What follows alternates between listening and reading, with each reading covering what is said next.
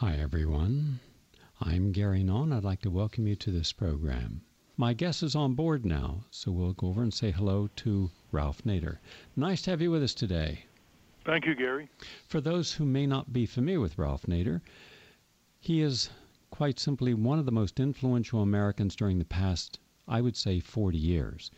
He is chiefly responsible for many of the most important bills and the last bills and acts that really provided the type of consumer protection that we all really benefit from. But those same bills and laws have been on an onslaught of attack by corporate interest who look for short term profits in the Friedmanite free market deregulation.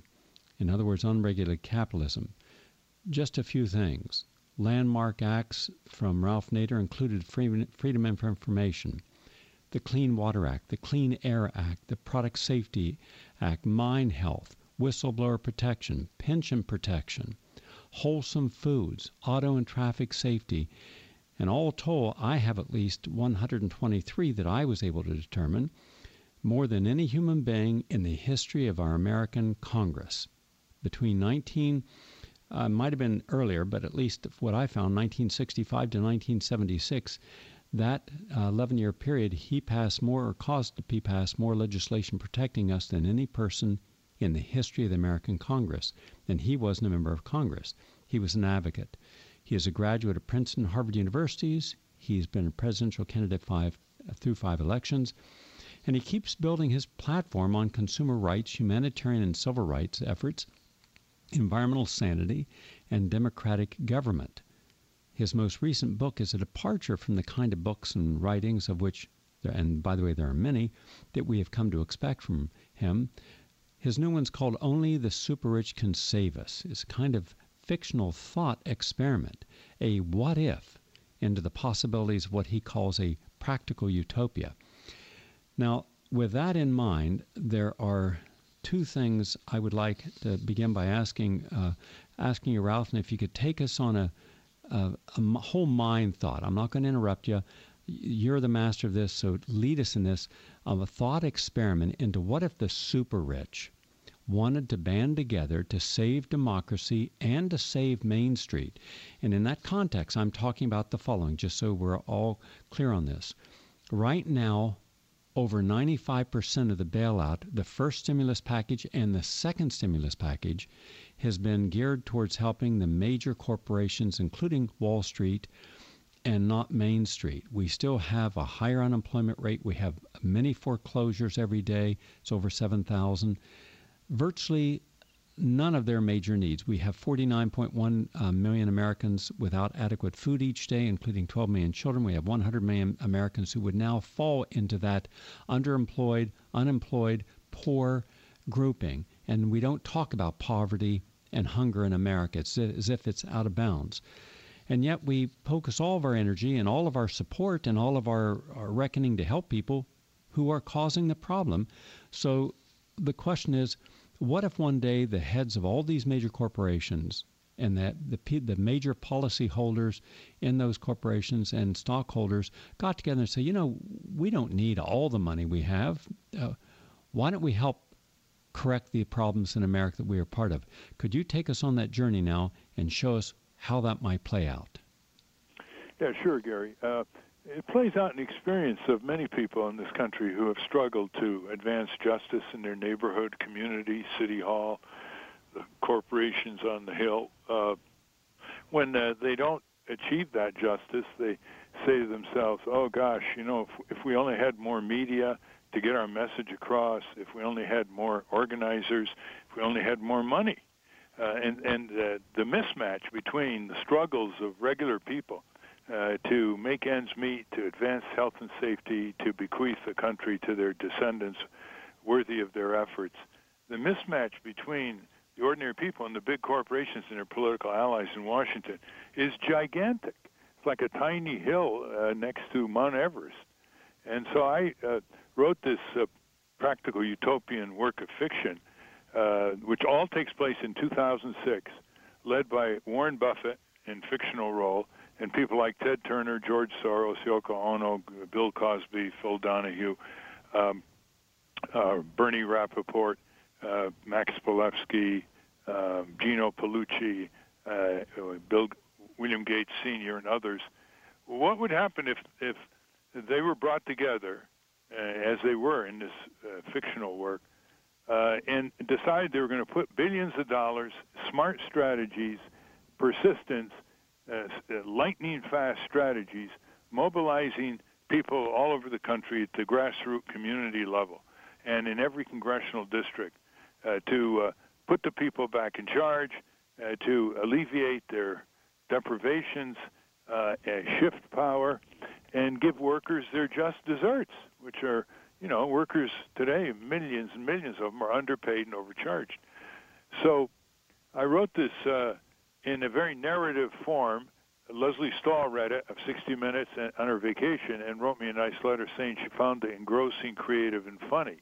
And I said, I'll take all three because that's what it's going to take for people to immerse themselves in this book. They can learn a lot about how to challenge and deconstruct power, uh, how to build people power, uh, how to develop strategies and tactics. Uh, it's really very instructive. I hope it'll be used in uh, government courses in college and uh, and high schools. So they get together January um, in Maui on top of a hotel uh, in, in a mountain top hotel. Uh, these 17 super rich convened by Warren Buffett, and they start the strategy. And uh, in February and March, each of them goes out and does their own uh, thing uh, to advance justice, which gets a lot of uh, mass media, of course. And of course, they buy a lot of mass media, and they have their own mass media of uh, networks of radio and TV stations. Because one of the 17 is Barry Diller, who, of course, is very prominent in radio and and and TV uh, activities and investments. So. Uh, the important thing is to elevate our imaginations uh, to envision real possibilities uh, for our country. Many of them long overdue, many of them already established for many years in Western Europe, dealing with health care, living wage, pensions, uh, decent public transit, um, paid vacations for all people. All this they have in Western Europe, including tuition-free uh, university education, and they got it right after uh, they were destroyed by World War II, and they rose out of the ashes, and they had higher expectation levels, and we didn't. We came out of World War II number one in the world, and we didn't have these expectation levels. So that's what starts. If we don't have the imagination, we don't have the reach. If we don't have the reach as a people, we don't have the grasp, and we will just uh, uh, observe our beloved country uh, decay and de- in decline, with huge hollowed-out communities where our U.S. corporations have shipped whole industries and jobs to communist and fascist regimes uh, like uh, like China. Uh, so I don't want to give away how it transpires in the narrative. It's a, it's a dramatic uh, power confrontation, power collision with the big corporations who organize their own special group of CEOs uh, because they can't uh, they can't rely on the ordinary trade associations and lobbies in Washington because this tidal wave of organized, persistent, informed uh, people power is heading their way. Uh, I think uh, people who read this book, Gary, will uh, come out stronger as a citizen. They'll have a higher morale as a citizen. They'll have an interesting read, uh, and uh, they won't be as inhibited ever more from asking rich people in their community to contribute to social justice causes. Now, I want to make clear this is not a normal philanthropy we're talking about. Uh, these 17 put their uh, elbow to the to the wheel. They go public right away, individually, and they use all their influence for, because they're successful in businesses. They have great contacts, great Rolodexes, and uh, and and they know how to motivate people. Uh, and they know how to hire the best organizers in one community after another. They have 400 full-time recruiters uh, going through hundreds of thousands of resumes to give you an idea of what the scale uh, of this uh, effort is in this book. Now, even after they spend $15 billion, that's less than one third of, of uh, uh, Warren Buffett's fortune. So while we're talking big money by comparison, uh, the money is there. There are many billionaires. In the advanced stage, they get a different perspective, a few of them at least, and they start wanting to leave something behind. They don't want to leave their country in a declining state, which 81% of Americans in a poll last year said they believed was the case. And uh, they want to look at their grandchildren in the eye. Now, most super rich people in their 70s, 80s, 90s uh, don't think this way. Obviously, they're into leisure, uh, relaxation, checking on their investments, playing golf, having long lunches, uh, touring around the world.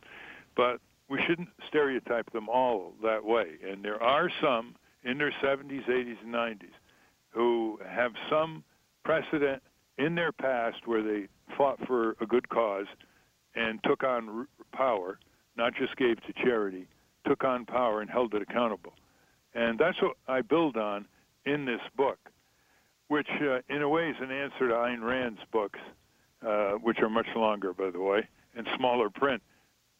So that's roughly the story. Uh, it's uh, been given uh, a write-up in the New Yorker, a, Associated Press, uh, Publishers Weekly. I've been to 22 cities, and I hope that it'll lead to some small conferences of very rich people in various regions in the country, uh, together with citizen action groups uh, who have been fighting these good fights for many years, but with virtually no budget. And uh, things will start to click. You know, Congresswoman Slaughter, who's the chair of the powerful House Rules Committee from New York, has put in a bill, Gary, which is of great interest to you. It's a bill to prohibit uh, putting antibiotics in animal feed uh, which of course uh, end up in people's bodies and increase the resistance of the bacteria so that eventually people come down as they have increasingly with infections for which there are no uh, uh drugs that can counteract them because of the mutations of the bacteria. So she wants to prohibit that uh, so that animals only get antibiotics when they're sick, not in their regular uh, feed. Well, you know, there's there's no money to try to get this bill through. It's being opposed by the meat and poultry industry. And now let's say some multi-billionaire took a liking to this and said he's going to put five million bucks to organize the country in congressional districts on this. You know what? It would li- very likely get through. Just like a billion dollars organizing congressional districts and the country from the grassroots up would get single-payer health insurance through Congress. Right now, as we speak, there are 2,000 lobbyists who lobby Congress for the drug industry, health insurance industry, and hospital chains. There isn't one full time person lobbying for what most Americans, according to the polls, and most doctors and nurses want, which is full Medicare for everyone with free choice of doctor and hospital and incredible efficiencies. Uh, and that's really the story. Pick your own cause prison reform, uh, changing this boomeranging uh, war on drugs to more rational uh, policy making, public transit instead of pouring all this money into the wars overseas. Even getting into the Iraq War could have been stopped because in the six months before the Iraq War, when Bush was beating the false drums and phony uh, uh, rationales like uh, having weapons of mass destruction, all, all the pretense and the lies false pretense. There were over 400 retired generals, admirals, colonels, uh, ex ambassadors, ex national security types, including two of the leading advisors to uh, the first George Bush, uh, Brent Scowcroft and Jim Baker. They all had spoken out against the war. They wrote editorials, letters to the editors, signed petitions, etc., and were interviewed. But no one organized them into a, a fast moving, powerful influence and got them mass media and got them up on Capitol Hill with hearings. Now, George Soros was against the war, he made $3 billion in, in just 2007, to give you an idea of his fortune. Had he put $100 million to mobilize these patriotic Americans of great experience, uh, we, we, we would have uh, blocked Bush and Cheney from uh, stampeding a compliant media and a passive Congress into this horrific war It's going to cost this country uh, over a trillion dollars, thousands of American soldiers' li- lives, hundreds of thousands of American soldiers sick or injured, as well as a million Iraqi civilians who have died and their country blown apart. and uh, actually uh, uh, causing more Al Qaeda recruiting and more opposition to the United States. Lack of $100 million. So that's what we have to start thinking, not soft charity, uh, which is good. Soup kitchens are important, but dealing with food safety and why people are have to go hungry in this country, the richest country in the world, is what I call social justice movements. That's uh, that's what this book, Only the Super Rich Can Save Us, is all about. And that's really a quote from a grandmother so grateful Warren Buffett when he took down trucks after Katrina, uh, and no one was helping all these families uh, who had fled New Orleans and were on the side of highways. He took down necessary supplies and public health workers, and he, as he was going up and down distributing them, uh, a grandmother was so uh, grateful that her grandchildren were getting food and water and shelter. She grabs his hands and says, Only the super rich can save us. And that haunts him all the way back on the highway to Omaha, Nebraska, where he lives. And that was in September 2005. And that's when he thought of bringing these 17 super rich people that he carefully selected to that mountaintop hotel in Maui. Hmm. You're familiar with, uh, thank you for that overview. I appreciate it, Ralph. You're familiar with the uh, enclave that occurs every year in the August, I believe it is, out in um, I think it's Utah, uh, with the investor Mr. Allen, and he brings together about 25 to 40 of the most powerful people in the world, media moguls and and Bill Gates and Warren Buffett. They all attend. Yes. But they're looking at how they can work at um, at forming a world that they believe is important and that they want and yet it's the policymakers and those people they hire who are the opinion leaders that dictate the way we go. I'm thinking if they ever had you to come and do a lecture there, or to you to give some talking points they had not even considered relevant about making capitalism work for all people, not just themselves. Because if you speak with these people one on one, and I've spoken with uh, quite a few wealthy and powerful people one on one, it's amazing that they will agree with almost everything you're saying. It's just that the corporations they run don't act that way. So how do you how do you take people who have a a personal uh, openness, uh, wanting clean air? They don't want dirty air. They don't want dirty water. They don't want their kids eating pesticides if they know they're dangerous on their food. Uh, they don't want antibiotics uh, in their food if they can help it and yet the very policies that their corporations or their investments of uh, put money into end up creating that. How do you how do you get this disconnect to stop so they pay attention yeah. to what's relevant? Well, that's why I selected them in their 70s, 80s, and 90s. Uh, they have a uh, good many of them are retired. They have a different re- perspective. They want to leave something behind, and their better natures come out because they're not. Uh, the CEOs. They take on the CEOs in a titanic battle in the middle of the year. Uh, they, uh, and that's what we have to really uh, focus on. People in their advanced age who have more wisdom. They don't want to pile up more money. They know exactly where the warts and vulnerabilities are of these giant corporations because they were successful in business themselves, uh, and they take them on and they take them on knowing they couldn't do it without uh, organizing communities all over the country. They know they couldn't do it without organizing Congress watchdog groups or starting People's Chamber of Commerce or buying into a sub economy. Uh, buying they they bought in this book, uh, you know, a bank, an insurance company, a uh, auto dealership. Uh, a dry cleaning establishment, a bill collectors uh, agency, to get inside the belly of these business establishments and show them best practices, but also to get uh, intelligence uh, from them as to how these uh, trade associations were going to counterattack the the 17 uh, uh, good super rich guys who call themselves meliorists. So, answer your question, it really is not likely to come from active CEOs uh, who have all kinds of compromises, even the better ones, who have all kinds of compromises, not the least of which uh, they'd have to engage in a uh, in a uh, pitch battle with other CEOs who are very reactionary, uh, and it would be very destabilizing. So we're looking at people in their 70s, 80s, and 90s Uh, and I've met a lot of these people, and I've talked to a lot of them, and it's amazing, Gary. A lot of these super rich in that advanced age, I've never seen them so discouraged about the future of this country and the world.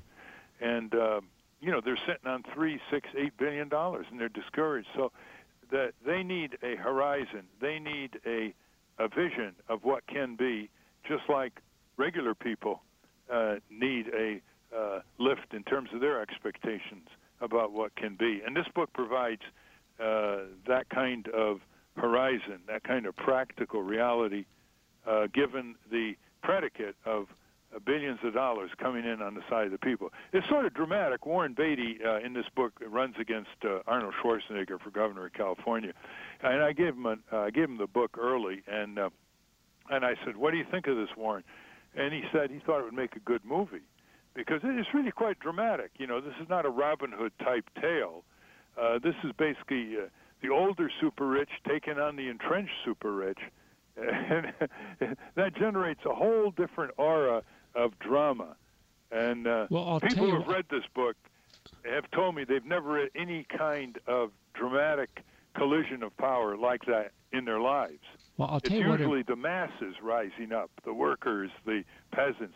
This is a top-down, bottom-up, very, very uh, astute strategies, tactics, lightning timing, uh, and getting uh, uh, under the belly of the corporate beast, so to speak, and then turning it on Congress. And they start a clean elections party where they challenge the uh, the veteran chairs of the House and Senate powerful committees who've, who've never seen a challenger in in decades. So that's also a very good learning process for people back home who read this book. You know, there was a billionaire who ran for president based upon cleaning up a lot of the politics uh, remember that gentleman yeah. down in Texas? And look, he got 19 million votes. And Ross Perot. Ross Perot. And that, that shows you what money can do. You see, in fact, if he didn't drop out and then drop back in, which cost him, he might have done more than 19 million votes. So it really makes my point. Uh, and he did do some, you know, grassroots mobilizations called the Reform Party. Uh, but this is much more sophisticated, much more, uh, uh, much more choreographed in detail. What what my last comment and then your response is there are two things that uh, rung really clear for me on this. If you look at some of the most powerful people in American history, they have shown the power towards the people even though they exploited those same people in making their power after they retired. Andrew Carnegie was probably at one of the top of those, but there's also Swearingen, Hill, uh, Rockefeller. A lot of them exploited, then either through guilt or contemplation or some catharsis, they turned around and wanted to do good, but they never worked together, as you're suggesting. And my last point I'd like you to comment on is I've I uh, have programs on health nutrition on PBS stations, 19 thus far, and one of the cities that airs them all the time is in West Palm Beach. And they had a meet and greet for me down there about two years ago. And what I was amazed by is how many people who I had heard their names, uh, but uh, when they were active, but now they're retired, and you see them just as regular people but they're all concerned about what's not happening today. You're absolutely hitting this right on the head. And I started thinking to myself, gee whiz, what if all these retired former top people, and including some one guy, even uh, one of the major tobacco industries, who said it's terrible what's help, happened to America's health. We don't do any prevention. I wish we had a campaign to get a surgeon general and get a U, U.S. Health, public health officials who cared about yeah. people's health. And I'm thinking, well, gee whiz, why don't someone uh, someone see that this could be organized? Now there is just a an enormous amount of power, enormous amount of people that the phone never rings unless someone wants them to come to a charity and write a check, but otherwise they're out of the loop. And they don't like that necessarily. They don't miss the day to day work, but they miss having a more active role in people seeking their advice, which they rarely do. Your thoughts right. on the fact that we have an enormous quantity of people who are at a stage where they're willing to give back? You're right, and, and your points are well taken. Let me respond to them. Number one, a lot of enlightened, older, super rich people in this country have persuaded themselves that they don't have any power left. And this book disproves that. they actually, in their 70s, 80s, 90s, think that nobody's going to listen to them. Uh, they're considered has-beens. It's over. But you'll see how these 17 answer that kind of uh, passive attitude. Uh, namely, they do have enormous power with their money and their contacts and their determination and the ability to recruit first-rate, dynamic organizers from the community up to Washington D.C. The second point that's interesting is that historically, rich people centuries ago gave money heavily to their churches and to monasteries. Uh, and then about 110 years ago, as you alluded, the secular foundations for charity started being built. Carnegie built libraries, Rockefeller, and other foundations. I'm saying that it's now time for the third stage. It's time now for big money, enlightened money of these older people. And they got some of their friends to pitch in too. Um, money brings money. Um, and that, that it goes into power collisions. It goes into shift of power from the few to the many. Uh, the lack of well distributed power, politically and economically, in this country is the cause of so many of our problems. When the few have so much power over the many, obviously his, history t- teaches us they make decisions contrary to the interests of the many and in consonant with the privileges of the few. And that leads to Wall Street collapse, speculation, greed, corporate crime, uh, you name it, delayed uh, public investments, lack of access to justice by regular people for their grievances, uh, all the people who are dying in this country, 45,000 is the latest estimate because they can't afford health insurance to get treatment. Imagine as many as die on the highways. 45,000. That's in a, a brand new article by two Harvard uh, researchers, Harvard Medical School researchers in the Journal of Public uh, Health, who you may have on your program. Anyway, it's this third stage, the willingness to engage in what George Soros called political political philanthropy, and I would add civic philanthropy. Two tracks: mobilize the citizenry and clean up the politics. And that, that's what we need to focus on. We we we're seeing enormous contributions by the elderly super rich.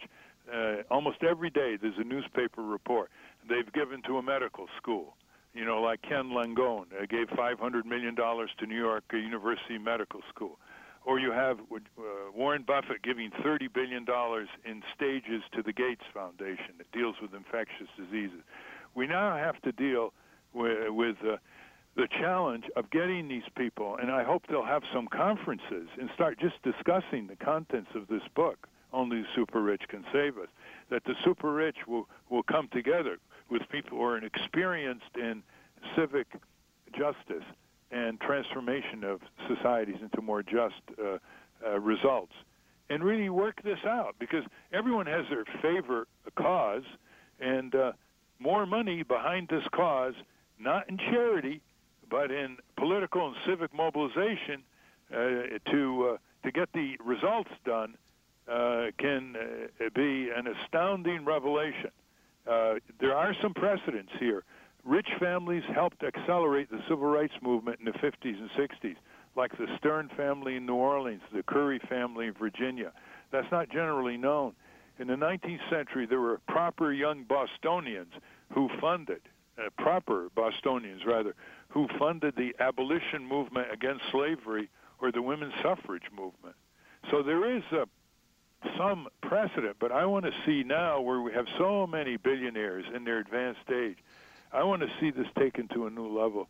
And I hope thousands of people will read this book, give it as gifts to their students, their children, get it in libraries by calling up libraries to order it, uh, because this book is, is a launching pad for a new way to look at our country, a new way to invigorate our democracy, a new way to tap in to thousands of super rich people in their elderly years who are beginning to move from success to what they would call significance. I appreciate once again the work you've done on this. It is it's exactly what we need to focus refocus our attention. Ralph Nader, thank you very much for sharing this with us. We look forward to reading Only the Super Rich Can Save Us and to pass that information on, get it up on blogs. All the best to you on this. Thank effort. you, Gary. And the website for people's suggestions and ideas is onlythesuperrich.org. Onlythesuperrich.org. Thank you, Gary Null. Thank you for your good work and your your vibrant listeners. All the best to you.